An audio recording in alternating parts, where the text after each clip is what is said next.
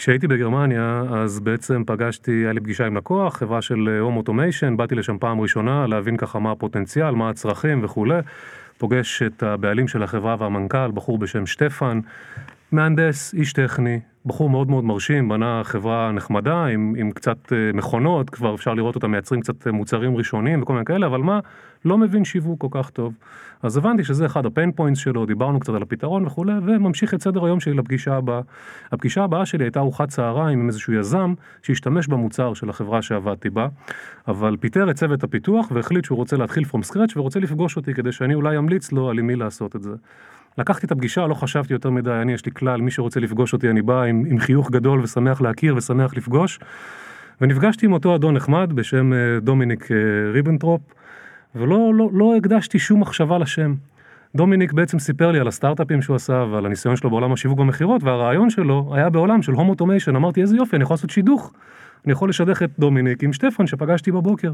זה באמת אחד המקומות שבהם אני יכול לתרום לחוויית הלקוח שלי, אני יכול להביא הרבה יותר value בתור מי שמייצג את החברה ואת האינטרסים של החברה ולייצר איזושהי סינרגיה עם הלקוחות, להראות להם שאני מביא להם יותר, לייצר relationship יותר משמעותי. חיברתי בין השניים, המשכתי את שגרת יומי, חודש לאחר מכן הגעתי שוב לגרמניה, ובאתי לפגוש את שטפן ככה סתם לפגישת מעקב, לראות מה העניינים. אני יושב עם שטפן, וכבדרך אגב אני שואל אותו, תגיד, איך הלך עם דומיניק? התפתח משהו? יצא משהו מהשידוך הזה? השידוך מוצלח? יש לי מקום בגן עדן? אני הייתי בהלם מהתגובה.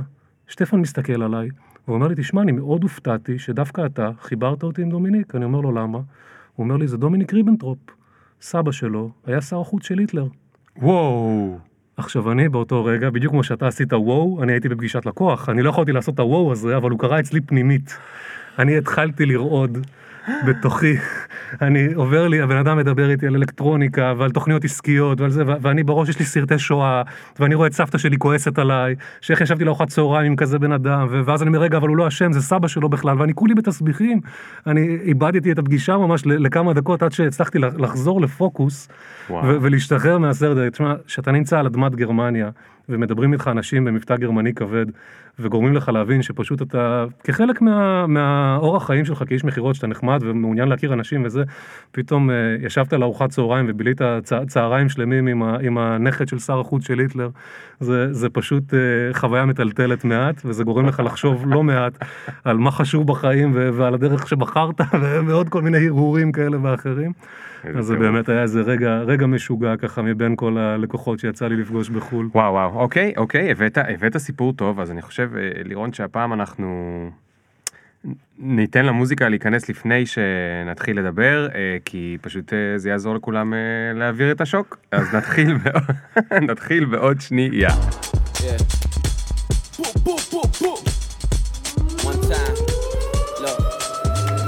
Ring the alarm. Hot ass nigga, yeah. big ass head so my dreams get bigger. Yeah. Make campaign songs so my flows get sicker. איך הולך? מעולה. אוקיי, אז, תשמע, למה, למה אתה פה, חוץ מזה שהסיפור שלך כבר עשה את העבודה, אבל אה, דיברנו, ב, ב, ב, נפגשנו, אז היה בכנס של אה, אנשי העולם החדש, נפגשים בשכונות לפני כמה נכון. שבועות, וסיפרת אה, לי שאתה מתחום המכירות ל-B2B. משהו שלרוב האנשים נשמע מאוד מאוד מאוד מאוד מאוד מאוד בפינה שהם לא מכירים כל כך, אני חושב. יותר מזה, עוד לפני ה-B2B, תחום המכירות. לפני זה, לתחום המכירות יש אה, סטיגמה לא כל כך טובה. Mm-hmm. אתה תעזור לי להבין גם למה, אבל אני חייב להגיד בתור מישהו שהוא, אה, אתה יודע, שותף בסטארט-אפ, יזם כבר כמעט עשר שנים, שעם השנים אני הבנתי עד כמה תחום המכירות הוא הכרחי, חשוב, וקשה מאוד להקים עסק בלעדיו. והייתי רוצה להעביר את, ה... את המאזינים של פופקורן, את אותו אה, אה, מסע, זאת אומרת, תוך כדי שנדבר גם עליך, אני רוצה שנעבור את המסע הזה של להבין למה התחום הזה כל כך חשוב, למה יש לו את הסטיגמה הרעה בעיני רוב האנשים, והאם אתה חושב שזה מוצדק או לא, ו- ואיך אפשר להסתכל על זה אחרת.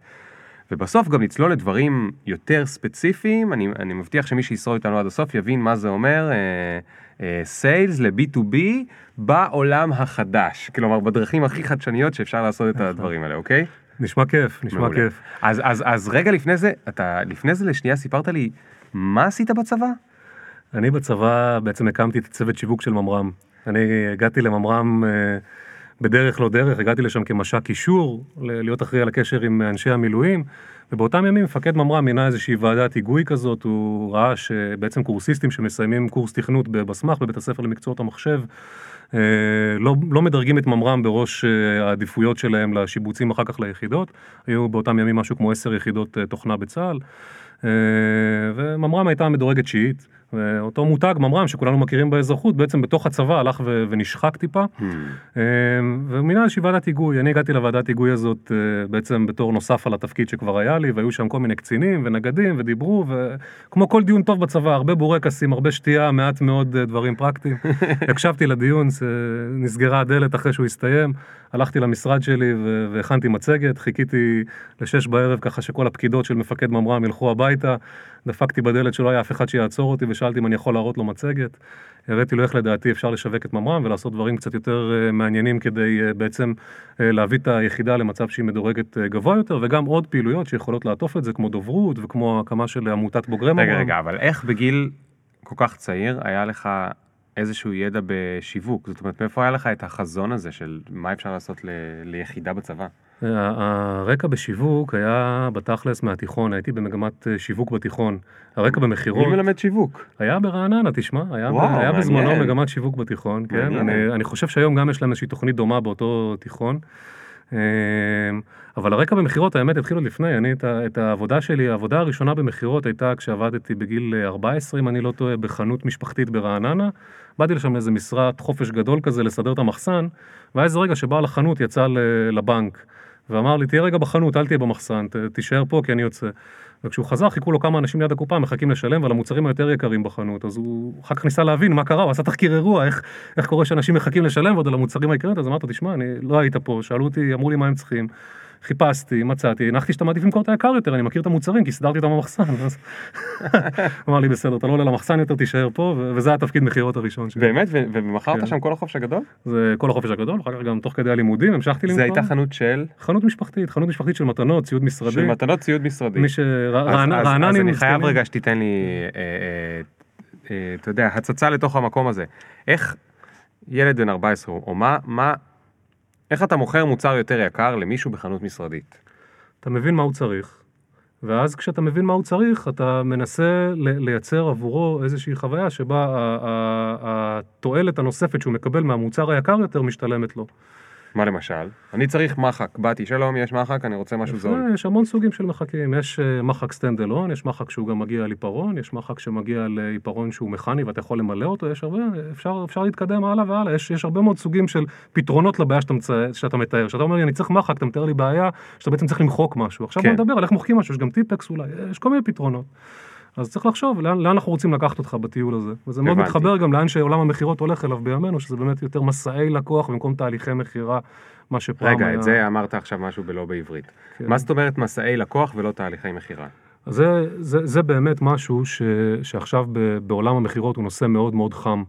Uh, בעצם דיברת מקודם, הזכרת את התדמית הרעה, את הסטיגמה שהייתה לאיש המכירות.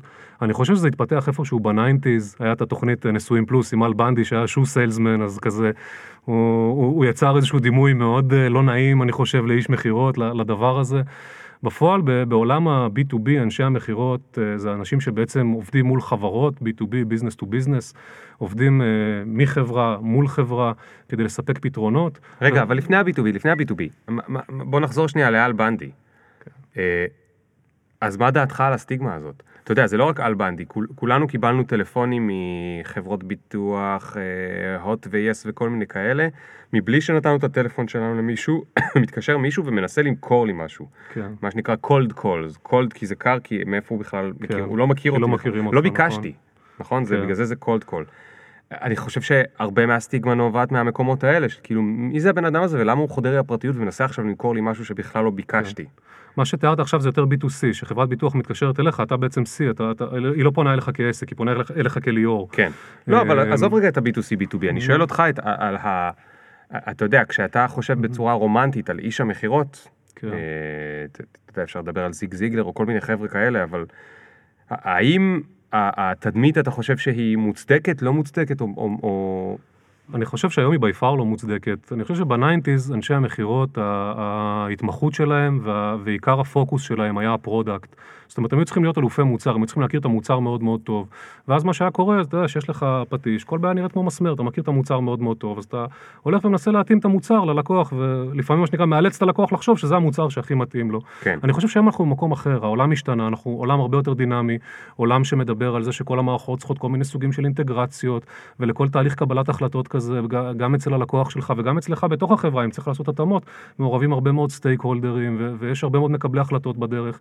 ופה באמת היום אנשי המכירות נדרשים לאיזושהי רמת agile־יות כזאת, לאיזושהי רמת דינמיות, יכולת לעבוד מול multiple stakeholders, להבין צרכים בצורה מאוד מאוד ברורה, לתרגם אותם אחר כך ל operations, לאיך הולכים ותכלס או פותרים את הבעיה ללקוח הזה, או כרגע יורדים מהדבר הזה, כי אנחנו משקיעים שם משאבים וזה לא רלוונטי, זאת אומרת... אתה חושב שגם הלקוחות נהיו יותר מתוחכמים? לגמרי. לגמרי. זאת אומרת, דווקא... זאת אומרת, אני חושב שזו אחת הבעיות, כי פעם, בשנות ה-50, ה-60, שהייתי רואה פרסומת באיזשהו מקום, הייתי קונה את זה as is, כאילו זה, ה... זה המוצר ואני רוצה לקנות אותו.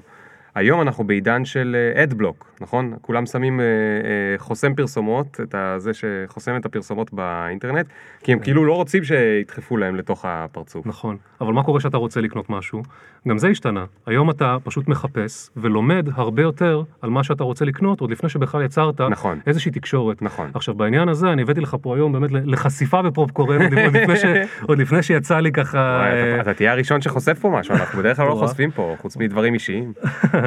כן, אז, אז יש פה באמת uh, ככה כמה מספרים שסיילספורס פרסמו עכשיו מאיזשהו uh, מחקר שהם עשו uh, לגבי uh, איך משתמשים, איך uh, לקוחות היום תופסים בעצם את הסיטואציות האלה ומה הציפיות שלהם וכולי.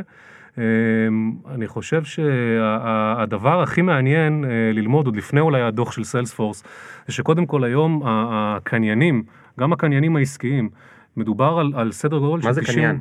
קניין זה, זה מי שהתפקיד שלו בחברה זה בעצם uh, לרכוש את הסחורה ברגע שמקבל okay, את ההחלטה. אוקיי, אז נגיד uh, אני עובד בחברה כן. ויש מישהו שצריך לקנות לכולם מחשבים. נכון.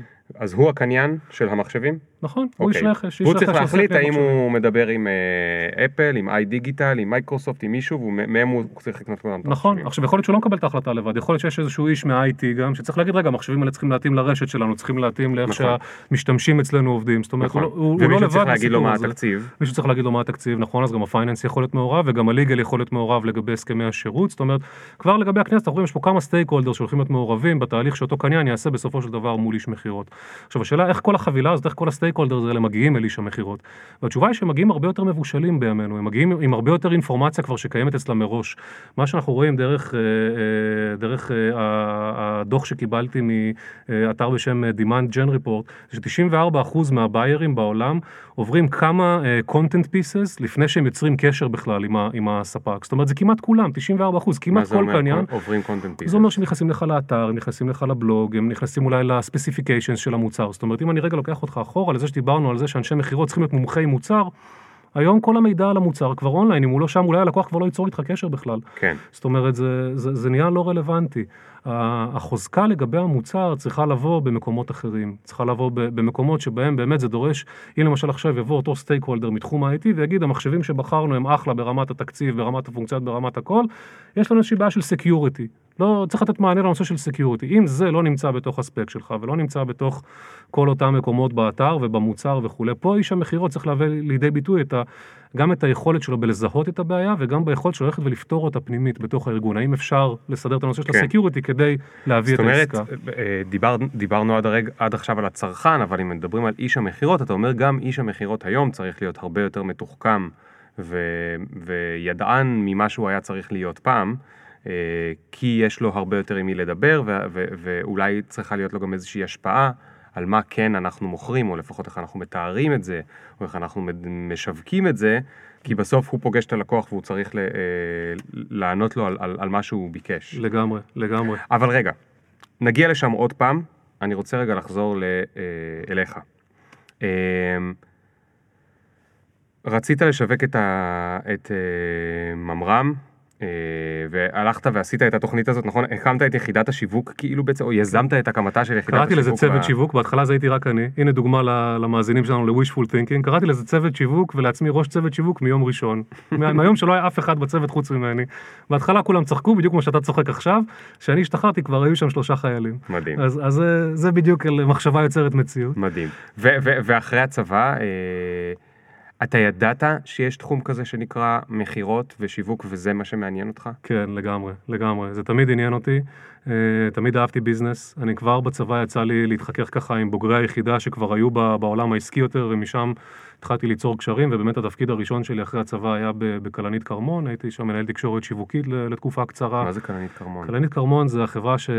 שהיינו, כשהיינו צעירים יותר, אה, הביאה לישראל את הפעם פיילוט, אה, ומ- ומאז עברה ל... אוקיי. הפכה להיות חברה, בימים שאני הצטרפתי לה, הייתה חברה יותר של אה, IT Services, קראו לזה גולגלות אז, למכור אנשי פיתוח, לשבת בחברות אה, כעובדי קבלן, כן. אה, וחברה של תשתיות וכל מיני פתרונות כאלה ואחרים, של ארכיב אה, וכל מיני מוצרים טכנולוגיים, אה, שהיו בקלנית באותם ימים, החברה גם לדעתי השתנתה עוד מאז שאני כבר לא שם. אה, אבל אה, זה בעצם היה ההזדמנות הראשונה שלי אחרי הצבא אז ככה מה להיכנס לעולם. התפקיד שלך. היה שם? הייתי שם מנהל תקשורת שיווקית, התעסקתי גם אה, בשותפות עם אה, מייקרוסופט, מייקרוסופט היו שותפים אסטרטגיים, אז היינו משתתפים, אה, לוקחים חלק כספונסרים באירועים של מייקרוסופט, בכנסים, אז כל מה התפעול. זה מנהל תקשורת שיווקית? אתה כל הזמן אומר מילים שאני לא מבין. כן. מנהל תקשורת שיווקית, כלומר, תראה, אני חייב להגיד לך שמנהל תקשורת שיווקית למשל, זה תפקיד שאני לא יודע אם היום קוראים לתפקיד הזה באותו, באותו שם. אני גם לא. אז בזמנו זה היה בשבילי entry point, זה, זה היה תפקיד ש, שהוגדר, זה נקרא e-com, זה מהעולם הזה של e-com, e-communications, marketing, משהו. marketing עושה? coordinator. מה בתכלס. מה שבתכל'ס זה, באמת לתאם פעולות, זה לייצר פעולות שיכולות באותם ימים, שוב, זה, קצת לפני שהתחיל כל הטירוף של, ads וכל העולם של השיווק הדיגיטלי כמו שאנחנו מכירים אותו היום. אה, אני תמיד אומר שזה מצחיק שבתואר שלי במנהל עסקים לימדו אותי איך להגיש בריף למשרד פרסום, כן, בתור איך, איך לפרסם את העסק, איפה, זה, איפה אנחנו היום, אבל, אה, וזה לא היה כזה מזמן, אבל אה, באמת התפקיד בזמנו בכלנית זה היה יותר לתאם פעולות שיכולות לייצר לידים, יכולות לייצר ממשקים לקוחות, אם זה כנסים, אם זה אירועים, אה, אם זה אתר אינטרנט, אם זה כל מיני מודעות, אה, להיכנס בתור נותן חסות בכל מיני אירועים של אחרים, כדי שיראו את המותג ו- ויכירו אותו בהקשר. זאת אומרת. אז לעזור לקלנית כרמון לחשוף את המותג שלה על ידי אחרים שכבר יש להם הזדמנות לחשיפה, מהמם. ואתה אומר גם לייצר לידים, זאת אומרת לידים בשפה, עוד פעם, החבר'ה שמקשיבים לא, הם לא מהעולם, אתה חייב אה, ל- ל- לעזור להם אה, זה. סליחה. לידים למי שלא מעולם השיווק והמכירות, זה אומר אותם אנשים שבפוטנציאל יתעניינו במה שיש לנו למכור, נכון? נכון. זאת אומרת, גם חשיפה ל... חשיפה למותג, מה שאנחנו קוראים לזה לפעמים ברנד awareness, וגם acquisition, זאת אומרת ה- ה- המקום שבו אנחנו מייצרים לעצמנו עוד לקוחות או לקוחות פוטנציאליים. אמ, אז בתכלס זה נשמע כאילו עשית שיווק, לא רק אה, תקשורת אה, שיווקית, ממש... אה, אז עוד לא היה תפקיד מכירות, נכון. אוקיי. אני המשכתי למכירות אחר כך, חזר, אוקיי. חזרתי למכירות, אפשר לומר. אז, אז. לאן אחרי זה? אחרי, אחרי כלנית המשכתי לחברה בשם אפליקה טכנולוגיות. אפליקה הייתה חברת פרויקטים, שבעצם עשתה פרויקטים בתחום האלקטרוניקה. קונספט הוא, קונספט הוא production, זאת אומרת, היו מגיעים אלינו יזמים או חברות עם איזשהו מפרט של מה הן רוצות שנפתח, מהמם. מוציאים את זה החוצה מסיבה כזו או אחרת, והיינו מפתחים להם פשוט את המוצר עם כל התיעוד ועם הכל, שם כבר ניהלתי את התהליכי המכירה האלה, של, שהם תהליכי מכירה פרויקטליים, גם, גם לזה יש משמעויות לתהליך שהוא עכשיו זה פרויקטלי. תהליכי מכירה בסדרי גודל בכסף שהם כבר גדולים מאוד, נכון? מדברים פה על כבר- איזה תקציבים? אה, זה, זה תלוי, דווקא בעולם הפרויקטים זה משתנה, כי יש פרויקטונים ויש פרויקטים, אני חושב שבאפליקה פרויקט ממוצע היה פרויקט בסדרי גודל של 50 אלף דולר, בין 50 ל-70 אלף דולר. אוקיי, זאת אומרת, אתה היית האלה. צריך לסגור עסקה של 50 עד 70 אלף דולר, נכון. ובין כמה היית בערך? אני באותם ימים הייתי בין 22, 3. 22 3 כן. אה, ממש אחרי... אה, אני התחלתי את התואר הראשון שלי תוך כדי עבודה באפליקה. הבנתי. תוך כדי שעבדתי באפליקה. ו... ו... איך זה הרגיש לך? זאת אומרת, זה הרגיש מפחיד, לא מפחיד? כאילו, עני... ה- הקטע של הכסף אה, השפיע לך איכשהו? זאת אומרת, אתה הבנת שיש פה, שהחברה בונה על זה שאתה תסגור את העסקאות? כן, ודאי. תראה, קודם כל זו הייתה חברה יחסית קטנה. זו הייתה חברה של 15 אנשים, שבעצם חוץ ממני כל, כל אנשי החברה היו אנשים טכניים, היו בעצם אנשים שמתעסקים בצד הטכני של הפעילות. אני הייתי היחידי שהתעסק בצד המסחרי, פלוס עוד בחור אחד שהיה אה, בתפעול, קצת רכש, קצת אה, דברים כן. יותר לוגיסטיים. אמ, אז, אז זה היה מה שנקרא, די, די ברור לי איפה המקום שלי ולהם איפה זה, המקום שלהם. זה אחריות די גדולה. כן, כן, לגמרי, זו הייתה אחריות גדולה, זה היה, זו הייתה תקופה מאוד מעניינת בחיים, התפתחה שם אה, שותפות אסטרטגית עם טקסס אינסטרומנטס באותם ימים, Mm.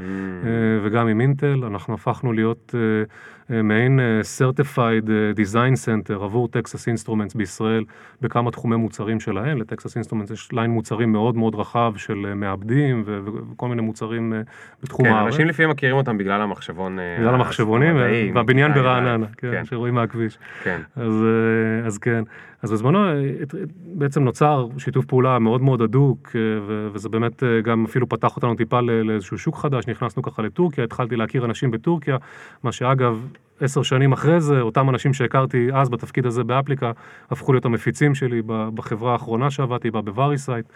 אה, זאת אומרת, הקשרים האלה כבר, שיצרתי בגיל 22-3 באמת, הפכו להיות משהו ששווה value היום, בגיל אה, 33. זאת אומרת, אתה, אתה חושב שלשמור על הקשרים האלה, אה, זה משהו שאיש מכירות צריך לעשות כחלק מהתפקיד שלו? אני חושב שאחד ה... העקרונות ל networking איכותי, ללבנות לעצמך בעצם איזושהי רשת קשרים איכותית שמלווה אותך לאורך הקריירה, וזה, אתה יודע, לשיטתך לא משנה על איזה סולם אתה מטפס, אם זה סולם אה, פנים-ארגוני או סולם כעצמאי או כיזם, רשת הקשרים זה דבר מאוד מאוד חשוב, זה דבר שמביא אליך הזדמנויות, זה דבר ש... ש... שבעצם משאיר אותך בתודעה של אנשים אחרים. כן. אה, אז איך, אז איך אתה שומר על זה? איך, אתה, איך החזקת קשר עם האנשים האלה עשר שנים? קשרים רופפים, פשוט מאוד, אה, רשתות? ח... רשתות חברתיות, קשרים רופפים. אה, רופפים, חשבתי שאמרת. מעופפים, אמרתי כמה פעמים היית באיסטנבול. פחות ממה שהייתי רוצה, האוכל שם מעולה. נכון. אבל, אה, אבל אה, באמת, אז אתה אומר פייסבוק וזה? כן, קשרים רופפים לגמרי, עוד דבר טוב בעיניי, זה, זה תמיד להתקשר, להתייעץ. אם, אם, אתה יודע, כל דבר שקרה בטורקיה, לא קרו לי הרבה כאלה בעשור הזה, קרה, אולי היה פעמיים, אבל אותו איש קשר שבסופו של דבר חיבר אותי למנכ"ל של החברת הפצה, זה הבן אדם שאני חושב שדיברתי איתו משהו כמו פעמיים או שלוש כן. ב, במהלך העשור הזה, כן. ואלה היו פעמיים או שלוש שמישהו הזכיר לי טורקיה באיזשהו הקשר והתקשרתי סתם להתייעץ איתו. למה? כדי לשמור על הקשר. כן. לא באמת כי עכשיו העצה הייתה, אתה יודע, משהו שהוא make or break. אבל זה, הבנתי שהבן אדם הזה חשוב לי שם, ויש לו גם מערכת קשרים פנימית בתוך טורקיה שהיא חשובה. זה מאוד מרשים אותי, כי זה, אתה יודע, כבני אדם קשה לנו הרבה פעמים לעשות השקעות עכשיו שישתלמו לנו בטווח הארוך. הרי תמיד אומרים על העניין עם הפנסיה, שאנשים מעדיפים לש- לשים פחות בפנסיה, כי הם לא מדמיינים מה יהיה בגיל כן. 65. אולי אני אמות מחר. אה, אולי אני אמות מחר, לא, וגם זה עוד הרבה שנים. או אני לא יודע, אני לא אעשה ד- ד- דיאטה, או... אה, לא, דיאטה האמת אפשר לראות תוצאות יותר מהר, אבל נגיד, אני לא אתחיל להיכנס לכושר, כי מרתון רק בעוד שנה אני אוכל לעשות את המרתון, אז לא חשוב כבר, אני... ואני אוהב את זה, את ההשקעה לטווח ארוך, אבל... הנקודה שרגע לפני שדיברנו על ה networking, יש שם נקודה ש... עוד פעם, כבעל עסק, אני מאוד מבין אותה, ואני חושב שהרבה אנשים היא עוברת לידם. אנשי המכירות, שבאמת המיתוג שלהם לא בשמיים, אה, נגיד לעומת אנשי ה product או משהו כזה, שזה נחשב כאילו יותר, בלי אנשי המכירות, הרבה פעמים העסק פשוט ימות. זאת אומרת, יושבים 15 מהנדסים, מאוד חכמים, באותה חברה, שכחתי כבר את שמה, אה, איך קראו לה? אפליקה. אפליקה. יושבים שם 15 מהנדסים, חכמים מאוד, נבונים מאוד, משכילים מאוד, כנראה תותחים באיזושהי רמה, אה, אבל אם אין את האיש שהוא אתה, שהולך וסוגר להם את העסקאות, אז החברה תצטרך להתחיל לחתוך ולחתוך ולחתוך ולפטר אנשים ולפטר אנשים. וזה נכון ככה בכל חברה שיש בו מכירות, אם בסוף אין את הקצה הזה, שעושה את הדבר שלנו נדמה כאילו פחות נעים, אולי אנחנו מעיקים על מישהו, אולי אנחנו דוחפים לו משהו, אולי... למרות שכמו שאמרת, זה לא אמור להיות לדחוף, זה אמור להיות להתאים את פתרון למש... לבעיה שלו, אבל בדיוק. זה בסטיגמה כאילו. כן. אני בכוונה מחזיר את הסטיגמה כדי לפורר אותה. בלי האנשים האלה, העסקים לא יכולים לשרוד. זה, זאת אומרת, החשיבות שלהם היא הרבה יותר גדולה מהמיתוג שלהם. אני חושב שבכלל, אם תסתכל, אה, אתה יודע, על, על כל מיני פורומים שיש בהם אה, יזמים, ואתה רואה יזמים מעורבים, אה, ובכלל אנשים ש- שהצליחו מאוד, בקריירות שלהם, אתה רואה ש, שבאחוז מאוד מאוד גבוה יש שם איש מכירות טוב, יש שם בן אדם שמבין איך למכור את עצמו, מבין איך למכור את המוצר, מבין איך לספר סיפור, מבין איך לרתום אנשים לפעולה משותפת, יודע לעבוד מול uh, מגוון רחב של אנשים ועם כן. עם, עם, עם סטים שונים של הרגע רגעים. הרגע תיארת אגב איזה שמונה מיומנויות שונות שצריכות להיות לאיש מכירות. נכון, נכון. איש מכירות בימינו זה, איש, זה בן אדם שצריך להיות באמת אה, אה, אוסף של הרבה מאוד מיומנויות בין אישיות ומיומנויות טכניות. מאוד מאוד גבוהות, וזה, וזה בעצם אותו, אותו יתרון לארגונים היום. אם אנחנו מסתכלים רגע על מה עשו כל מיני תהליכים של טכנולוגיה וגלובליזציה לארגונים, אז בעצם היכולת של חברה שיושבת כאן בתל אביב, לעבוד מול לקוחות ישירים שנמצאים בכל מקום אחר בעולם, הפך להיות משהו שהוא קל ופשוט. כן. עכשיו, מה, מה, מה זה שינה בעצם? זה שינה את הצורך של חברות, היה פעם, בעצם אם היית רוצה למכור בגרמניה, אז היית צריך למצוא או שותף מקומי, או ללמוד גרמנית ומה שנקרא להתארגן על דרכון, וללכת לשם ולגייס צוות מקומי ולהכשיר אותו וכולי וכולי וכולי, ואנחנו מבינים כמה זה מסובך. כן, ויקר. ו- ויקר וכולי. היום מה שאנחנו עושים זה פשוט פותחים ערוץ אימייל, פותחים ערוץ אימייל, עושים קמפיין בגרמנית, מתחילים להגיע אותם לידים שדיברנו עליהם קודם, אותם נקודות עניין של לקוחות שאמרו רגע, המודעה הזאת עניינה אותי, החתיכת תוכן הזאת עניינה אותי, אני רוצה לשמוע עוד.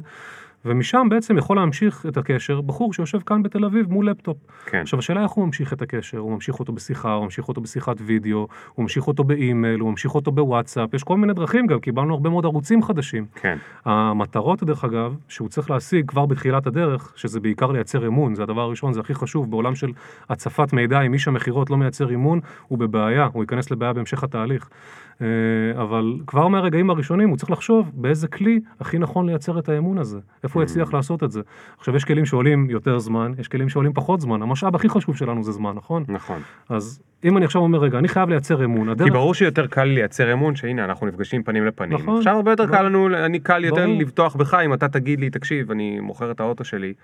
אתה כבר, היינו מספיק זמן ביחד, היינו חצי שעה, חצי שעה ביחד, אני כבר מספיק מאמין לך שלא תשקר לי שהוא, אה, יש לו את הגיל שלו ואת הקילומטראז' שלו ולא סובבת לו את זה במוסך. נכון, עכשיו למה זה? זה, זה יש, לזה, יש לזה סיבה מאוד פשוטה.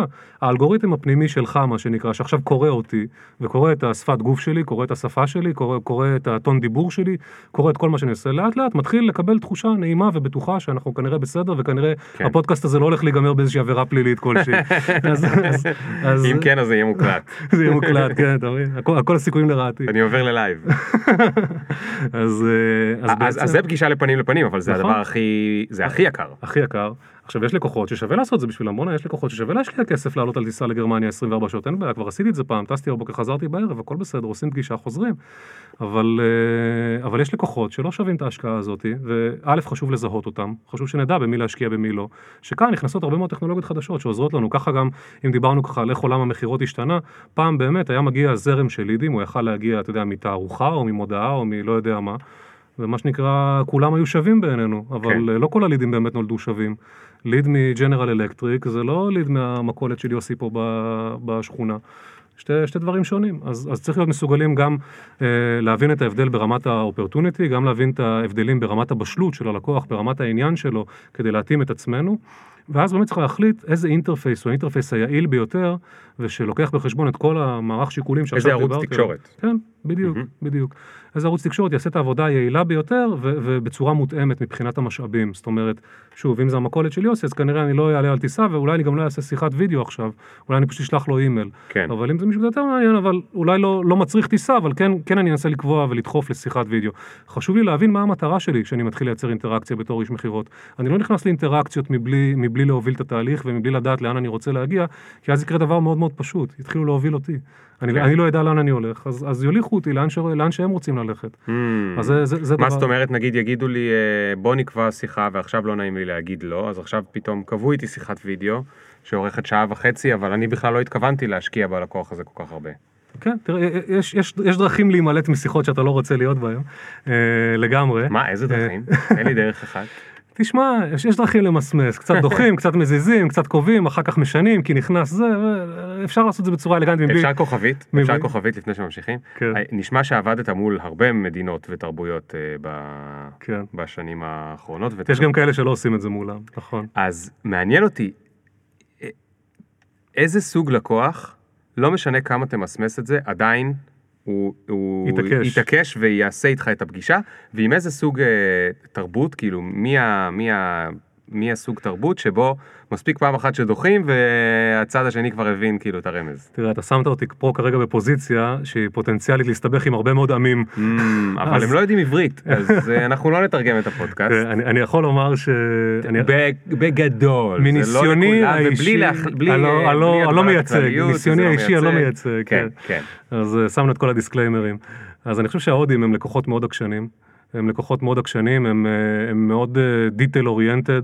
בהרבה מקומות שלא צריך באמת אותה רמת details, והם גם מאוד, אה, מאוד מתעקשים להגיע למחיר מאוד מאוד מהר, בנקודות שלאיש המכירות זה פחות מתאים. עכשיו צריך לדעת איך להתנהל מול זה, זה באמת לפעמים לעמוד מול איזשהו מכבש לחצים כזה, ו- ומתחילים גם לייצר לך, אתה יודע, אם לא תעשה ככה לא נקנה ולא זה, עכשיו איש מכירות צריך לדעת לעמוד מול לחצים כאלה. יותר מישראלים?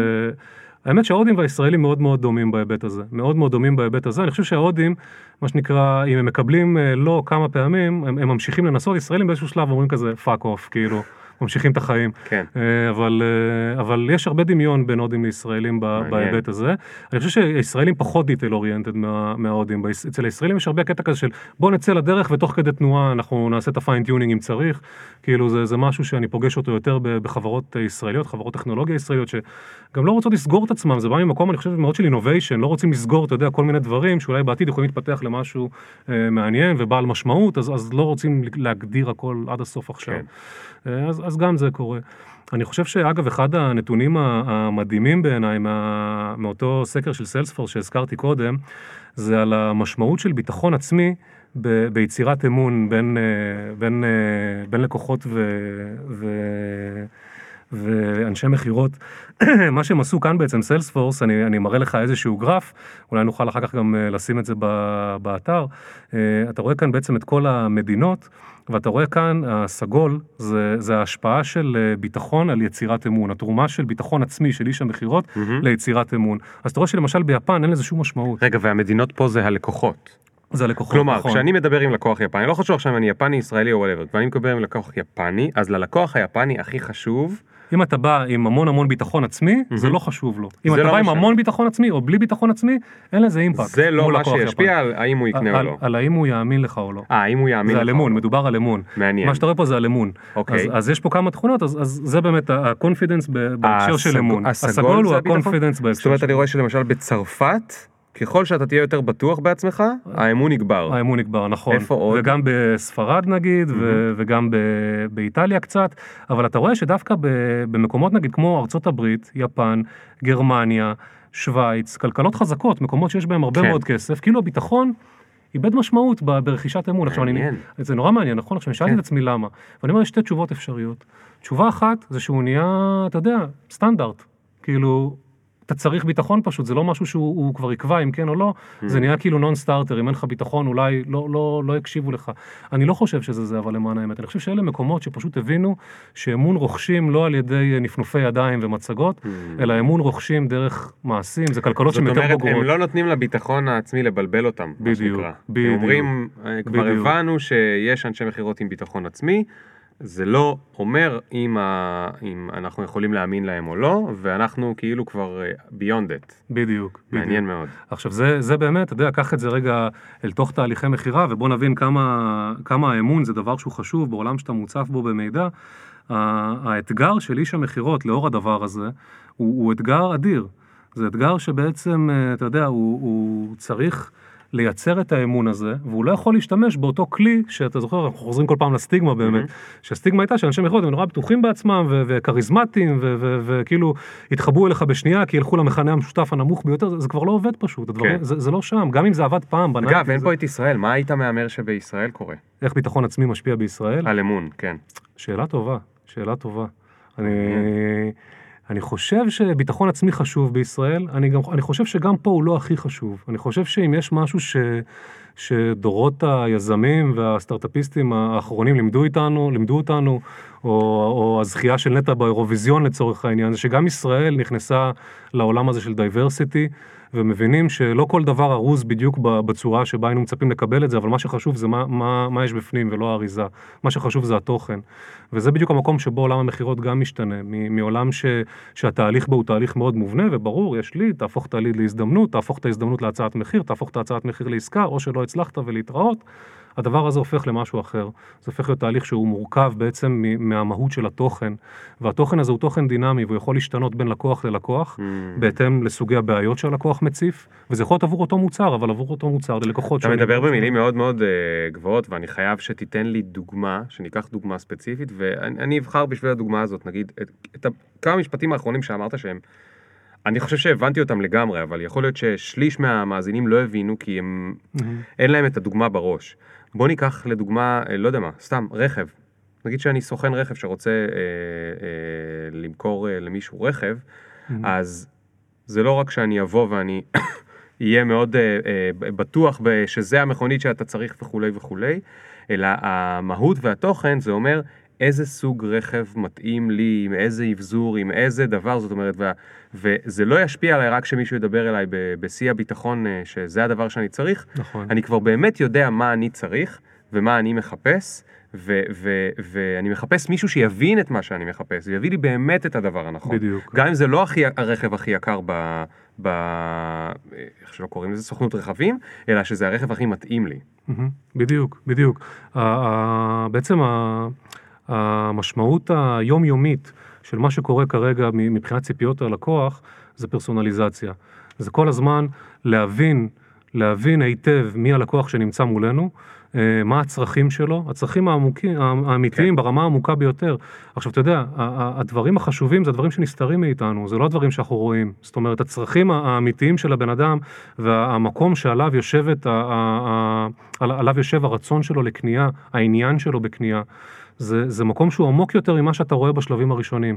האתגר של איש המכירות זה לפצח את זה. כן. זה להבין על מה זה יושב, מה המשמעות של אותו דבר, ש, ש, של אותו צורך שנמצא אצל הבן אדם. עכשיו, ברגע שאני, מה שנקרא, יודע היטב את הבעיה, אני יכול לתת לה אחלה של פתרון. כל, כן. פ, כל פתרון צריך בעיה טובה. כן. אבל, אבל אם, לא, אם לא מצאתי את הבעיה הזאת, אז, אז גם אם יש לי אחלה פתרון, אני לא יודע בדיוק איך להתאים את זה ואיך לתת את זה ללקוח. עכשיו בוא נדבר רגע על אותו מסע שהלקוח עובר. הרי, הרי וניקח את הדוגמה שהתחלת איתה, של הרכב, שהיא אחלה דוגמה. אם באמת פעם, אני חושב שאני, לא, לא יצא לי במקרה לעבוד עם אה, חברות בתחום הרכב, אני מניח שהיו מקבלים את הליד אה, מאחד הצינורות פרסום כזה או אחר, ואז מתקשרת איזושהי נציגה נחמדה ואומרת, היי, אנחנו אה, רוצים לתאם לך נסיעת מבחן, ראינו שהתעניינת וכולי, ואז יש נסיעת מבחן, ואז עושים קצת משא ומתן, נותנים לבן אדם הצעה, קנה או לא קנה. עכשיו השאלה, איך אנחנו לוקחים את ה... את התהליך מכירות הזה, שהוא תהליך מכירות מאוד בנאלי ו- ו- ומאוד מאוד מסודר בשלבים, והופכים אותו למסע לקוח. כן. זה, זה בעצם בדיוק האתגר, פה זה נמצא. ואז השאלה אם אנחנו יכולים אולי לתאם ללקוח הזה באמת את אותה נסיעת מבחן, אבל תוך כדי נסיעת המבחן להתמקד באמת בלאתר את אותה בעיה, לשאול את השאלות הנכונות, לייצר קשר אישי, לבנות אמון עם הלקוח. ואז יכול להיות שהשלב הבא שצריך לבוא זה לא ישר הצעה. יכול להיות שאחרי זה הוא צריך לקבל עוד איזה כמה תכנים שהם תכנים שנותנים לו מענה בעצם לא, לא, לאותו צורך עמוק, שמחזקים את בשלות הקנייה שלו, ואז, מה, מה ואז לתת את ההצעה. בדוגמה של הרכב, מה הכוונה? למשל, אתה לא מזמן נהיית אבא, נכון? כן. אז בטיחות נהיה דבר שחשוב לך. נכון. נכון? עכשיו, זה לא חשוב לכל לקוח, לכל לקוח באותה רמה. נכון, שהייתי רווק לא היה אכפת לי. נכון, בדיוק. היה בא אליי רווק, אולי הייתי מוכר לו משהו אחר, הייתי מוכר לו פתרונות סאנרוף או, או דברים כאלה. אבל מכיוון שאתה אבא ובטיחות חשובה לך, יכול להיות שאחרי הנסיעת מבחן, לפני שאני אתן לך את ההצעה, אני ארצה לתת לך עוד כמה פריטי תוכן, עוד כמה אנקדוטות כאלה ואחרות לגבי נושא הבטיחות. זה יכול כן. לבוא בסרטון, זה יכול לבוא בשיחה עם איזשהו סטייק הולדר מתוך החברה שהוא מומחה לבטיחות, ויניח את דעתך לגבי נושאים כאלה ואחרים. אני בתור איש מכירות צריך לבוא ולהגיד לך, ליאור, תשמע, אני יודע שהנושא הזה חשוב לך, אז הוא חשוב גם לי, ואני רוצה רגע, לפני שאנחנו מתקדמים עם הצעה ונכנסים לפרטים, כן. ככה לפני שאנחנו מדייקים את ההצעה שלך עד הסוף, בוא רגע נבין שבאמת זה נותן מענה לכל הדברים האלה שמאוד חשובים לך. נכון, ואולי כל... תגלה בדרך שאני בעצם, אה, אתה צריך להמליץ לי על רכב אחר, כי יש משהו שלא ידעת עליו שעוד יותר חשוב לי. יפה, עכשיו... נגיד שהולך להיוולד לי עוד ילד, ואז לא באמת, אבל יפה. נגיד שהיה זה, אלא אם... נכון. היא לא נכון. סיפרה לי, אבל נגיד, ש... נגיד שזה היה קורה.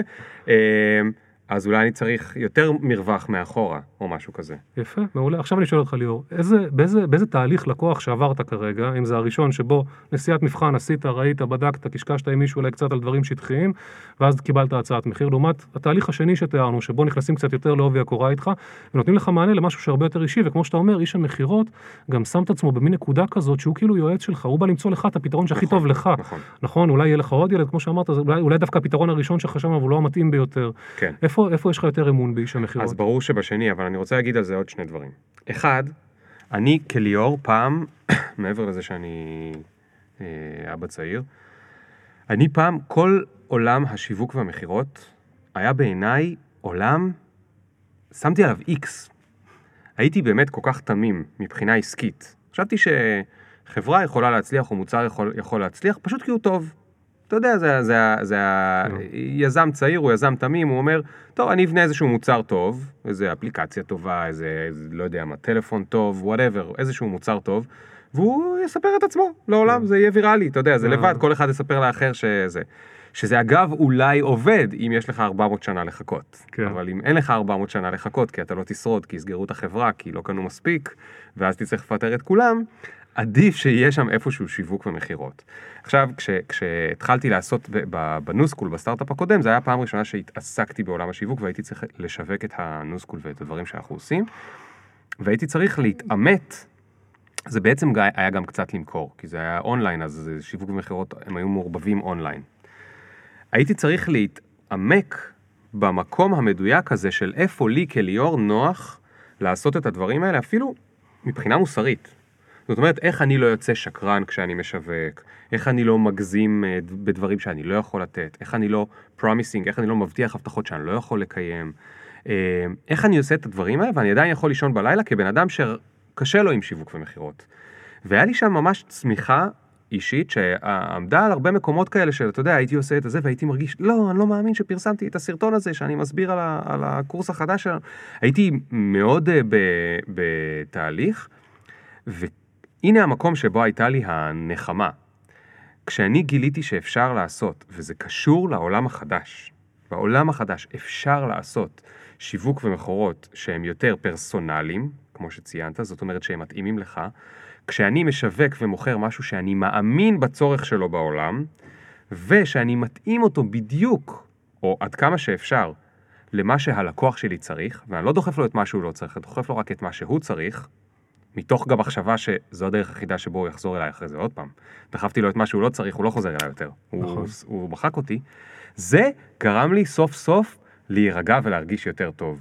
אה, אה, וזה ממש, זה כאילו העולם של השיווק ומכירות היה צריך להפוך להיות יותר מתוחכם בשביל הלקוחות, אבל הרווחנו מזה, כי הוא כאילו התבג... התגב... התבגר העולם הזה. עדיין יש הרבה שקרנים וממציינים בספירה, אבל לידם יש הרבה אחרים שבאמת הבינו שאם הם לא יודעים לעשות את הדיוק של למצוא את הפתרון למה שאתה מחפש, הם מאבדים אותך, זו פעם אחרונה שאתה תתקרב אליהם, ואחרי זה אתה גם תלכלך עליהם, שזה ההפך מלהמליץ עליהם. Mm-hmm.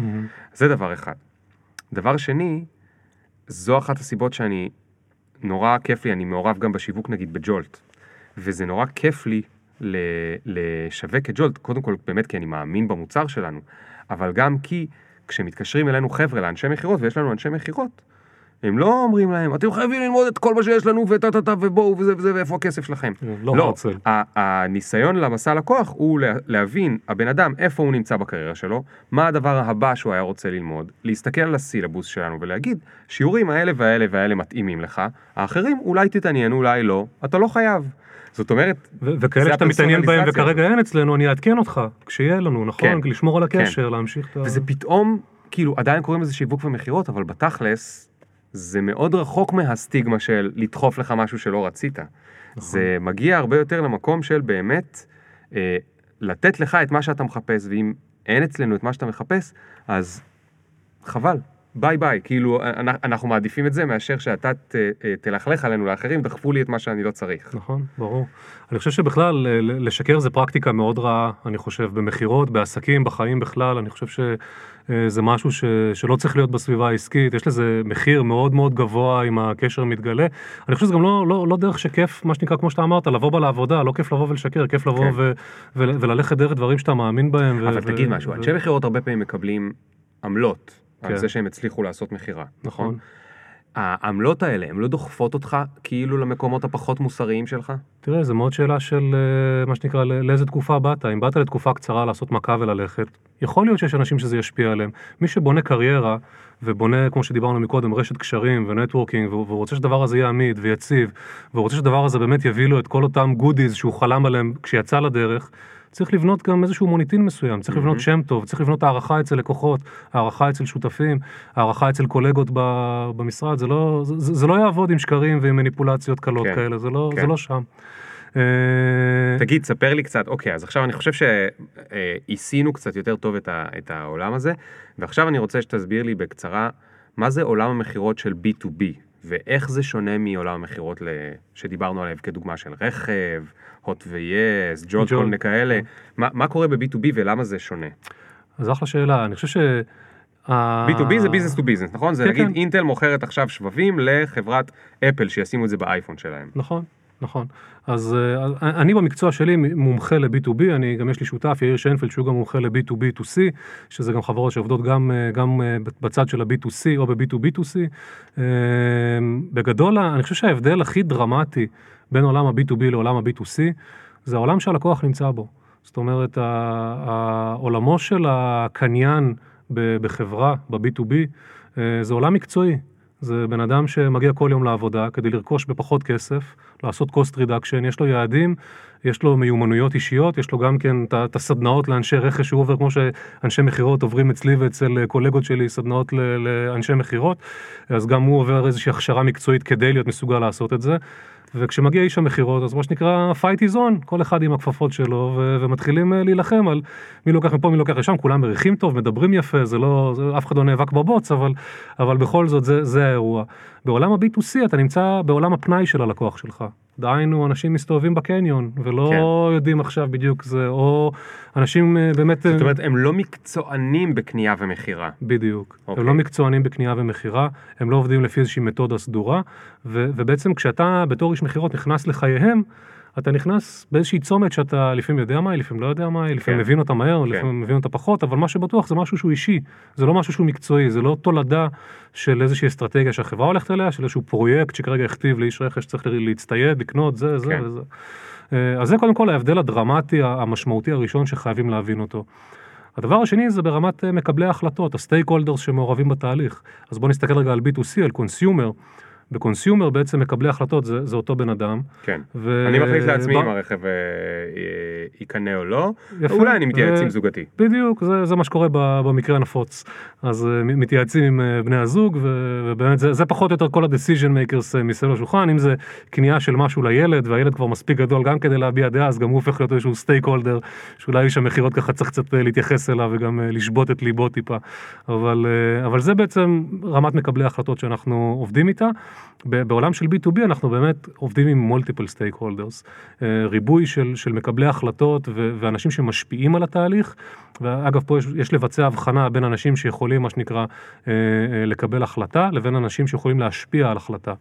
ויכולים להיות מעורבים לנו בתהליך גם כאלה וגם כאלה, וחשוב כן. שאיש המכירות ידע לזהות מי, מי הוא כזה ומי הוא כזה. כן, ו... כי אם נגיד אני שכנעתי את איש הרכש, אבל מי שמקבל את ההחלטה זה המנכ"ל, mm-hmm. אז זה לא יעזור לי שאני רק אשכנע את נכון, איש הרכש. אתה יכול להיות נכון? חבר נפלא של איש הרכש, לשתות הרבה בירות ביחד והכל, זה, זה לא יעזור, זה לא יקדם עסקה. אה, על אותו עיקרון, הרבה פעמים אה, דווקא שמוכרים נגיד מוצרי סאס או מוצרים טכניים, מקבלי ההחלטות בארגון הם מהצד הטכני, ששם בכלל ההחלטה היא גם יושבת על עניינים טכניים. עכשיו עניינים טכניים, אתה יודע, כביכול האינטואיציה שלנו זה להגיד זה מתמטיקה, זה, זה או שזה עובד או שזה לא עובד, או שזה מתאים או שזה לא מתאים, אבל לא, אנשים טכניים גם יש להם את, ה, את הכלים שהם אוהבים לעבוד איתם, ומעדיפים לעבוד איתם, כי הם רגילים לעבוד איתם, כן. ולא תמיד... רוצים לצאת מהקומפורט זון, לא תמיד בטיימינג הזה, לא תמיד בסיטואציה הזאת, זה, זה מאוד מאוד משתנה. חשוב שאיש המכירות ידע להבין מול מה הוא עובד. ידע להבין מול מי הוא עובד, אה, מי המתחרים שלו. הרבה פעמים, דווקא בסוגים האלה של הפתרונות שאנחנו מוכר, מוכרים היום, ואני רואה, מה שנקרא, הולכים ונכנסים יותר ויותר לשוק, המתחרה האמיתי שלך זה לא איזשהו מתחרה שהוא, שהוא כתף אל כתף אליך. הרבה פעמים המתחרה שלך זה, זה הפיתוח העצמי של החברה. זה שהחברה בעצמה תלך ותפתח את הפתרון in-house, תגיד, אוקיי, זה אחלה פתרון, הוא גם אסטרטגי לנו, אנחנו נעשה את זה בבית, לא, לא נהיה תלויים עכשיו כן. באיזשהו גוף חיצוני. כן. אז הרבה פעמים אתה לא יודע אפילו, אבל זאת התחרות האמיתית שלך, וחשוב לבדוק את הדברים האלה, ו- ופה האתגרים הגדולים, אני חושב, של אנשי מכירות בעת הזאת, בין היתר גם להיות מסוגל לייצר שיתופי פעולה עם כל ה stakeholders האלה, ואני חושב שזה אחד המפתחות. אה, כאשר אה, מגיעות דרישות legal מאיזושהי חברה, אז ה stakeholder במקרה הזה הוא בדרך כלל אותו עורך דין התאגידי ש, שעובד בחברה, השפה שלו היא שפה משפטית, האינטרסים שלו הם אינטרסים של רגולציה, של שמירה על, על המצב המשפטי בארגון, לא מעניין אותו ה product ולא מעניין כן. אותו המחירים ולא מעניין אותו הממשק ואלף ואחד דברים אחרים, אבל ושוב פה איש המכירות צריך למצוא את הדרך לרתום אותו לתוך התהליך, לתוך תהליך המכירה, אה, לקחת את הדברים שחשובים לו, להבין מה הדברים האלה, לייצר לייצר איזושהי אה, צורה של טיפול, אה, לייצר איזשהו מנגנון של שיתוף פעולה כדי להציף דברים שלא לא מסתדרים, אה, וגם פה שוב נדרשת לפעמים הבנה קצת בשפה משפטית, כמו שאמרנו איש המכירות כן, היום, צריך, כן. צריך להבין מעט בהרבה הרבה, תחומים. הרבה תחומים, כן. כן. אה, אה, תגיד, מאיפה כל, ה, כל הניסיון הזה? תספר לי רגע בקצרה את, ה, את השלבים הבאים שקרו אחרי אה, אפליקה. אז אה, אחרי אפליקה, בעצם כש, כשאני סיימתי לעבוד באפליקה, זה היה כשאפליקה נמכרה לקבוצת פת"ם. אמ, אה, אני ככה הייתי חלק ממי שישב בשולחן בעסקה הזאת וידעתי שהיא הולכת להגיע אז אני כבר מראש חשבתי ככה מה השלב הבא שאני הולך לעשות. אחד התסכולים שהיו לי באפליקה ככה בתור אה, בחור צעיר זה שלא הכל היה בשליטה שלי הרבה באמת היה בשליטה של, אה, של המהנדסים הבנתי עד כמה אני תלוי באיש הטכני גם כדי לבצע את המכירה וגם כדי לדלבר אחר כך את המוצר ללקוח כדי לעשות דליברי. אמ, ואמרתי לו, אני רוצה לנסות למצוא איזשהו תחום שאני אוכל, מה שנקרא, לעשות הכל, מ-nose to tail, מקצה לקצה. והלכתי ללמוד משפטים. החלטתי שמשפטים זה, זה יכול להיות הדבר הזה. אמ, מאוד נהניתי מהתואר במשפטים, הוא פתח לי את הראש בהמון דרכים, הכרתי שם אנשים נפלאים, הייתי חבר במועדון הדיבייט בבינתחומי, הכרתי שם גם את אה, טומי ברב, שגם אה, הוא, אה, יש לו קהילה של Super Tools ועם הרבה כלים מעניינים בעולמות האלה, ובאמת חבר'ה נפלאים. ו... ובסופו של דבר, תוך כדי התואר כבר דגדג לי, דגדג לי החיידק של, של לחזור לעולם העסקי, לחזור לעולם ההייטק. אה, הלכתי לחברת מגוון, קיבלתי שם תפקיד של אה, מנהל יחידה עסקית בתחום של אנרגיה מתחדשת. חברת מגוון אז באותם ימים הייתה חברת uh, הפצה שבעצם ייצגה יצרנים מחו"ל, שיווקה את המוצרים שלהם בצורה רשמית בארץ, נתנה להם גם שירות מכירה וגם של שירות מה? טכני. של איזה מוצרים? מערכות סולריות, פאנלים סולריים, mm, ממירים, uh, uh, קונסטרוקציות גם הבאנו לתקופה, המערכת שמותקנת uh, על כנסת ישראל, אני מכרתי את הקונסטרוקציה שלה. uh, אז, uh, אז uh, זה היה תחילת הדרך במגוון. בעצם מה שקרה זה שבסביבות אה, סוף 2014 אה, מגוון אה, נרכשה, רכשו אותה שלושה משקיעים שעושים הרבה עסקים בישראל, בהרבה חברות, משקיעים מאוד מאוד מקצועיים. הם רכשו את החברה, קידמו אותי לתפקיד של סמנכ"ל, ישבתי איתם בדירקטוריון. זה ככה... היה סמנכ"ל מכירות? סמנכ"ל מכירות, סמנכ"ל מכירות ופיתוח עסקי אסטרטגי. היה לי בעצם פוקוס אחד שזה צוות המכירות, איך להגדיל את המכירות בצורה אורגנית, דרך גידול בפעילות, דרך התייעלות, דרך אה, אה, שיפור מיומנויות של הצוות ו- ופעולות כאלה ואחרות שהן טקטיות יותר. תן לי אה, טיפ אחד חשוב על אה, אה, בניית צוות מכירות טוב. וואו, אני חושב שגם העולם הזה מאוד השתנה דרך אגב בשנים האחרונות. אה, אני חושב ש... בוא נאמר, אם אני, אם אני צריך לבחור עכשיו תכונה אחת שהיא הכי חשובה לאנשי מכירות, התכונה הזאת הייתה חוסן אגו. אני חושב ש... חוסן אגו. חוסן אגו. נשמע כמו מפלגה חדשה, מה זה אומר? אה, חוסן אגו זה בעצם היכולת לשמוע לא, ולהמשיך את היום בחיוך, כאילו לא קרה שום דבר. שזה לא יוריד אותך. בדיוק, להמשיך ללקוח הבא. דבר שקורה לאנשי מכירות, וחשוב לזכור, זה הם שומעים לא. לא, לא כל עסקה נגמרת בקנייה. ברור. אה, אנשי מכירות, כמו שאמרת, עובדים על בונוסים, עובדים על עמלות, הם אנשים שהם מאוד מאוד results oriented, הם בדרך כלל מאוד מאוד נלהבים ומאוד אנרגטיים ורוצים להביא את הדברים, אבל הם ישמעו גם לא לאורך הדרך. חשוב לבחור אנשים שהלא הזה לא, לא מוריד אותם, כי לא בפגישה בבוקר, לא חייב להיות הלא של הפגישה אחר הצהריים, אבל אם תבוא בפגישה שהוא יהיה, אז, אז הוא כנראה יהיה. אז, אז בעצם אני צריך לראיין אותם, ואז להגיד להם לא התקבלתם, ולראות איך הם מגיבים. בדיוק, בדיוק, זה ה-best practice. אם מגיבים טוב, אז כן התקבלתם. אז כן, יש דרכים לבדוק את זה, יש דרכים לעשות כל מיני תרגילי מיון, ויש גם גופים חיצוניים שעושים את זה, יש כאלה שנעזרים אה, ביועצים ומדריכים כמוני למשל, אה, יש כל מיני דרכים אה, לבדוק את הדברים האלה, אבל... אבל אני חושב שבסופו של דבר, הדגש היום בבנייה של צוותים הוא צריך להיות על איך לייצר את השיתופי פעולה הנכונים בצוות, איך לייצר תפקידים נכונים, כי שים לב, דיברנו פה על מסע לקוח, המסע הזה הוא חתיכת מסע, וככל שהחברה מוכרת מוצר שהוא מורכב יותר ויש יותר סטייק הולדרס, גם יכולים יותר אנשים מעורבים בתהליך, לא בטוח שאיש המכירות צריך להיות שם ממש מהרגע של יצירת הליד, כן. יכול להיות שהוא צריך להיות שם אחרי שיש עניין, יכול להיות שהוא צריך להיכנס לתמונה אחרי שיש טיפה יותר אינפורמציה, אה, אחרי שמישהו הכשיר לו את הקרקע לזה, דיברנו כן. מקודם על החשיבות של זמן בהיבט הזה, אנחנו רוצים לשמור אנשי מכירות בממשקי לקוח, במקומות שבהם הם בקשר עם הלקוח, אם זה פגישה, אם זה שיחה, אם זה אימייל, אם זה מצגת, אנחנו לא רוצים לשמור אותם במקומות של איסוף מידע, הקלדת נתונים, כן. אנחנו בכזה מצב אנחנו גם מתסכלים את הבן אדם, אה, וגם אנחנו לוקחים פשוט כוח אדם שהוא, שהוא איכותי, שהוא צריך להיות איכותי, ברמה גבוהה, מקבל משכורת גבוהה, לבצע, לבצע מטלות שהן יותר פקידותיות, אז נורא חשוב לסדר את הדברים האלה נכון. כן. ואז בעצם דרך הדברים האלה נבנה לך צוות שהוא צוות גם יעיל, גם שיודע לעבוד ביחד, גם, גם יודע להביא תוצאות. במגוון, מה עשית אחרי מגוון?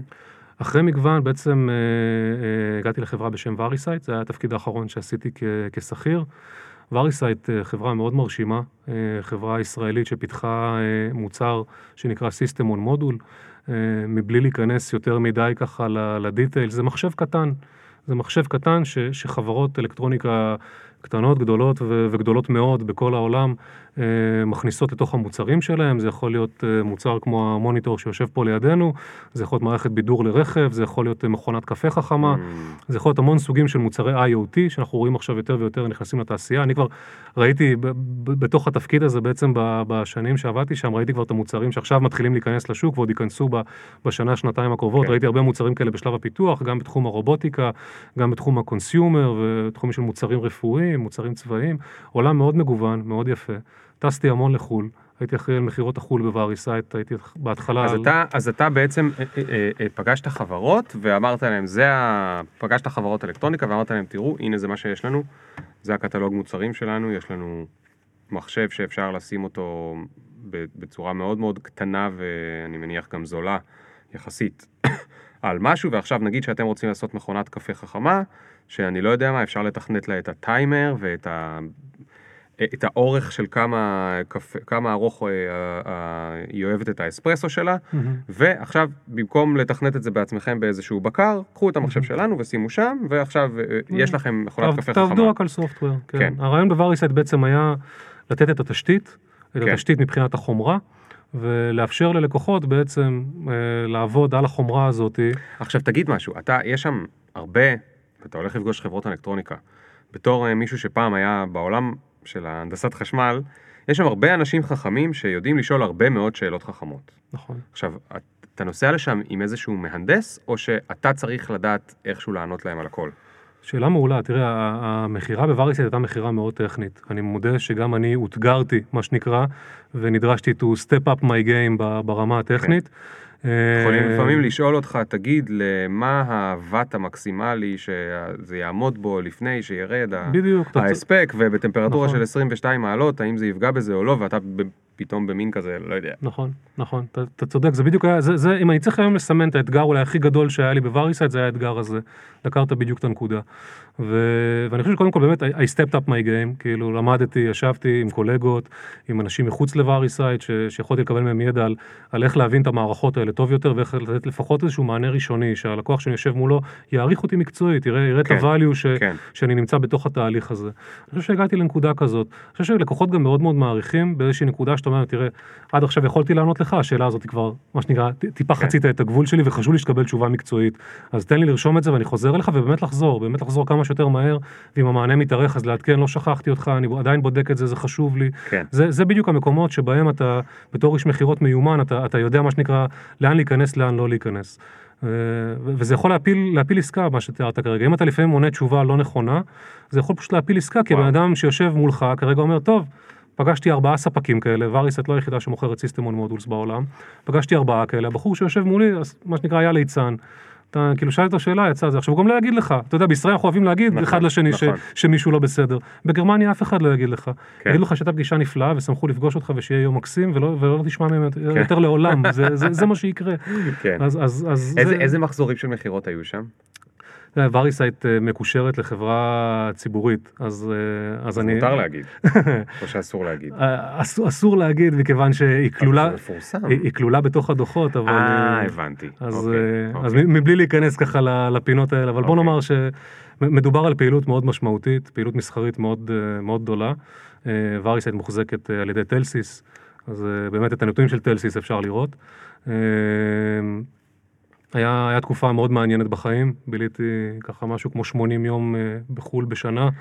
בהרבה 80 ריצות. יום? 80 יום. אוקיי, וזה אז- הכל, אז הכל בגיחות. קצרות, כאילו אנחנו מדברים על, אתה יודע, לנסוע ליומיים, לנסוע לשלושה. אה, כן. הכי ארוך היה שבועיים, כאילו, אבל זה קר- קרה פעמיים. אה, תגיד, אני בדיוק מסתכל על הידיים שלך לראות אם יש לך טבעת, אני בדרך כלל לא, לא נכנס למקומות האלה, אבל חיים אישיים ואיש מכירות שנוסע כל הזמן ליומיים שלושה. איך זה, כן. זה משפיע, זה לא משפיע? תראה, זה קשה, זה קשה. אה, אני... זה לא רק נסיעות, כן? אם אה, אתה איש מכירות ואתה עכשיו עובד עם לקוחות, אז אתה גם צריך לענות להם מהר בשעות, לא שעות וכולי. נכון, נכון. יש פה אתגר, יש פה אתגר, יש פה עומס. אה, אני חושב שבדיוק במקומות האלה יש מקום להשתמש בכל מיני כלי אוטומציה ודברים שעוזרים לך.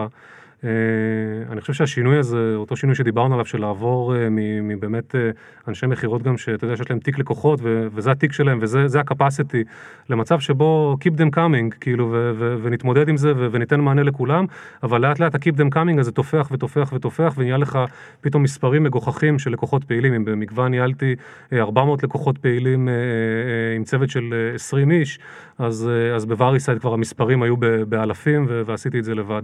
וואו. אבל רגע, באמת עם, איך אה, לבד? עם הרבה מאוד אוטומציות, עם הרבה מאוד כלים שעוזרים לך גם לייצר מענה שהוא פרסונלי ללקוח, ולאו דווקא אתה עכשיו זוכר בדיוק את השם שלו ואת כל כן. מה שזה. אה, וגם באמת להביא את כל ההיסטוריה של, ה, של הנתונים, של מה כבר קרה עם אותו לקוח, כי, כי גם זה חשוב להמשך התהליך. כן. כל לקוח, אתה, מה שנקרא, נכנס ויוצא ממסע הלקוח שלו לחשיפות מוגבלות. אז אתה נכנס, עובר איתו עוד איזה שהם כמה שלבים, כן. יוצא, הלקוח צריך להתקדם קצת לבד, אחר כך אתה חוזר אליו, אז כל הזמן חשוב לדעת איפה השארת אותו, ש- שלא לא, לא תאסוף אותו במקום הלא נכון בדרך. נכון, זה נשמע מאוד, כאילו, מה, איפה, איפה ניהלת את כל הסיפור הזה? צריך לעבוד, צריך לעבוד מאוד מאוד מסודר, מאוד מאוד מסודר. סיילספורס היום אה, מאוד מתרחבים בישראל, אני חושב שזו מגמה מבורכת, אני חושב שישראל מאוד תהנה מהפתרונות של אה, Salesforce, ו- ויש פה עוד הרבה, הרבה מסביב גם ספר שנייה, מי באקוסיסטם. זה? מה זה? למי שלא מכיר. Salesforce אה, היא חברת ה-CRM הגדולה בעולם למיטב ידיעתי. CRM זה, אה, Customer Relationship Management, כן, ניהול קשרי הלקוחות שלנו. דיגיטלי. אה, דיגיטליים כמובן. עכשיו, כן. מה ש Salesforce עשתה בעצם, היא לקחה את כל הדבר הזה ושמה אותו בענן. מה היתרון בזה שזה בענן? שבאמת יש כל מיני סרוויסים שיכולים להתחבר ולהתממשק לתוך, ה, לתוך הפעילות הסטנדרטית שאנחנו עושים בסיילספורס. אה, גם בתוך סיילספורס כבר אגב פיתחו כל מיני כלים מאוד מאוד יפים בתחום של AI, אם לתת רגע איזושהי דוגמה אולי, אז דיברנו על לידים שנכנסים, נכון? אז יש בתוך סיילספורס איזשהו כלי שנקרא איינשטיין, שהכלי הזה בעצם לוקח איזה כמה פרמטרים שאתה מגדיר מולו, למה מה מבחינתך הוא ליד איכותי יותר, ואז הוא יודע לסדר לך את, אה, את הקצב מענה ללידים לפי, מה שנקרא, לשים לך את האיכותיים למעלה. תתחיל לטפל בלידים שהסיכויי סגירה הם גבוהים יותר, שהשווי עסקה הוא גבוה יותר. את אלה שהם קטנים יותר, תשאיר מאחור. עכשיו יש לזה חשיבות אדירה, למה? אם אני אזכיר לך, דיברנו מקודם על, על איך הלקוחות אוספים את המידע. אז הם אוספים מידע, הם אוספים מידע מכמה מקומות. נכון, סביר להניח שאם פנו אליך כליד, הם פנו גם לעוד שלושה ארבעה. נכון. הרספונס טיים הוא דרמטי. מי ידבר ראשון, מי יתחיל תהליך ראשון, Mm, מי ירכוש את האמון ראשון. מעניין. עכשיו, אם אתה בתור קניין התחלת כבר תהליך, וכבר מה שנקרא, אתה כבר קצת בהיריון, אתה, אתה כבר לא תמשיך עכשיו, לא, לא צריך להיכנס להיריון מחודש במקום אחר, כי זה נכון. עוד זמן, עוד השקעה, יכול להיות שכבר פתרתי לך את הבעיה, זה, זה, זה מגיע משם, אז חשוב להתחיל לטפל בטובים קודם. כן. מעניין, וואו. אז, אז, אה, לא. יש לי עוד שאלות, אבל אתה חייב לספר לי מה קרה אחרי Variscite. אחרי Variscite. תראה, מה שקרה עוד כשהייתי במגוון, זה שקראתי את הספר שלך.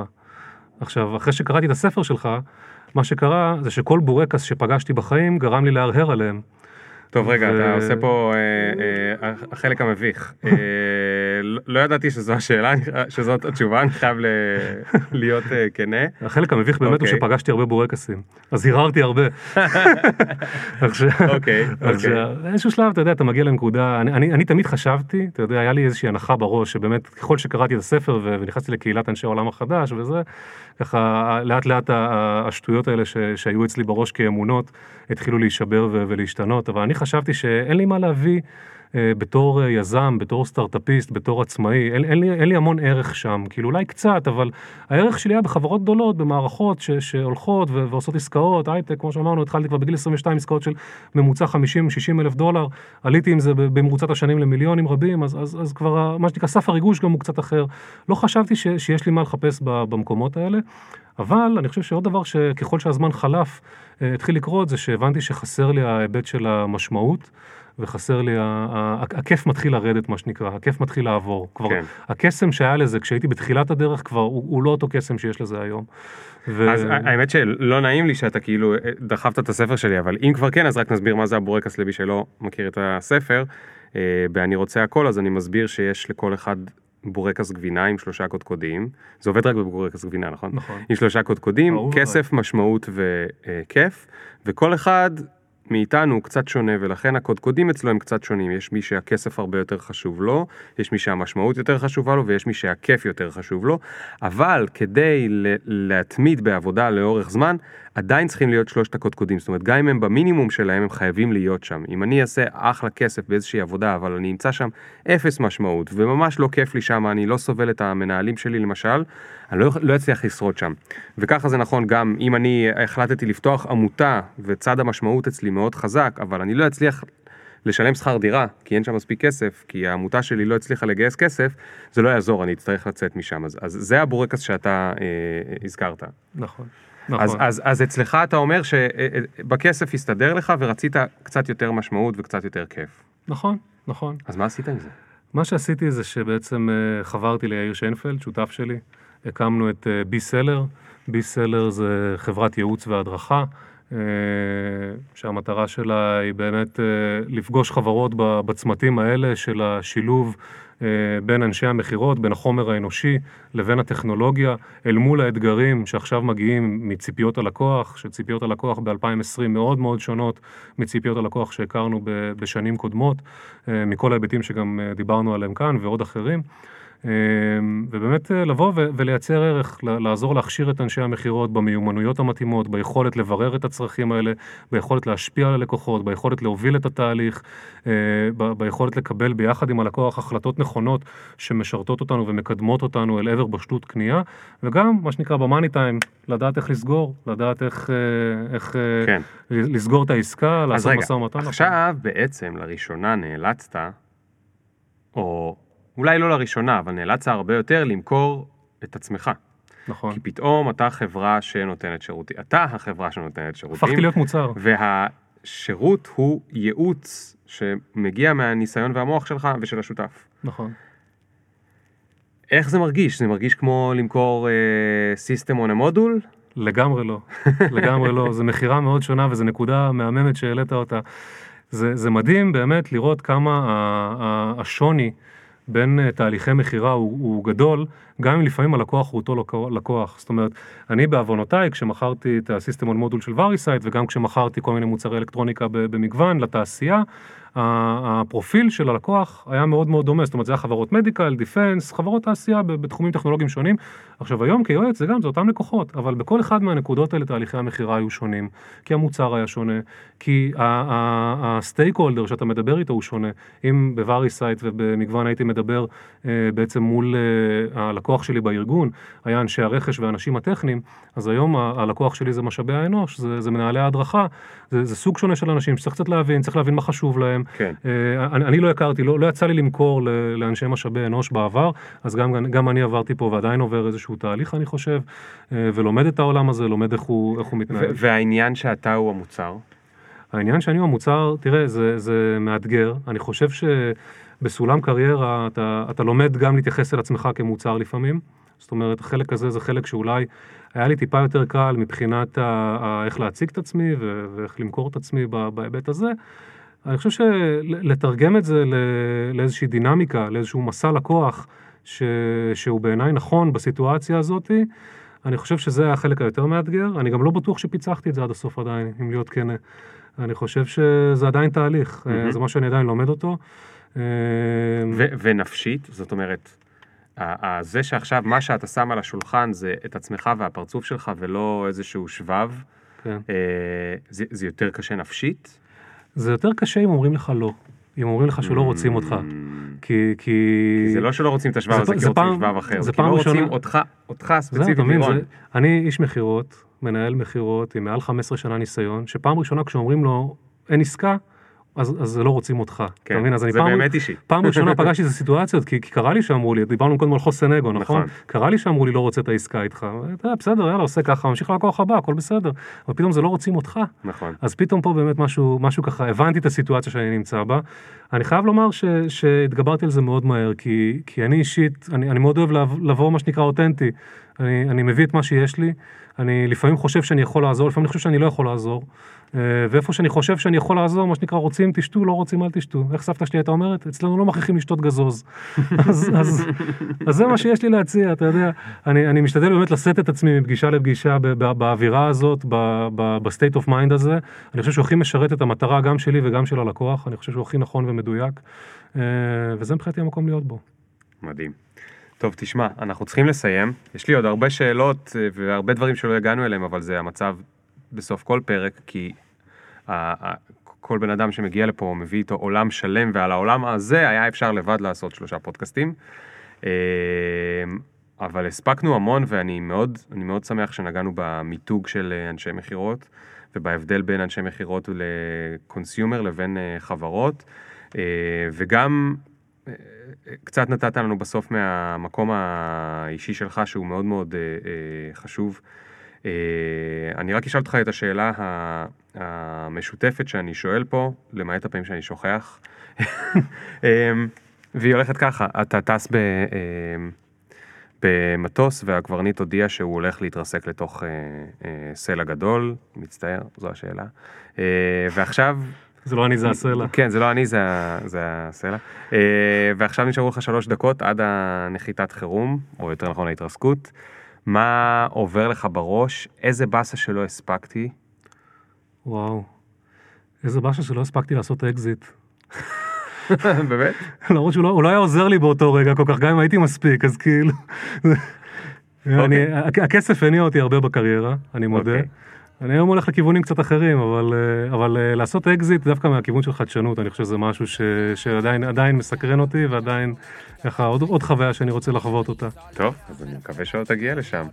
אה, תודה רבה רבה למי שהקשיב. אה, וזהו, זה היה פרק 140 ומשהו. אה, תודה רבה לך. המון תודה לך ליאור, היה כיף. תודה. ביי ביי. every time a nigga talk, they can't see the big up picture. Fuck your filter, me can't go run, but me can't repeat. No.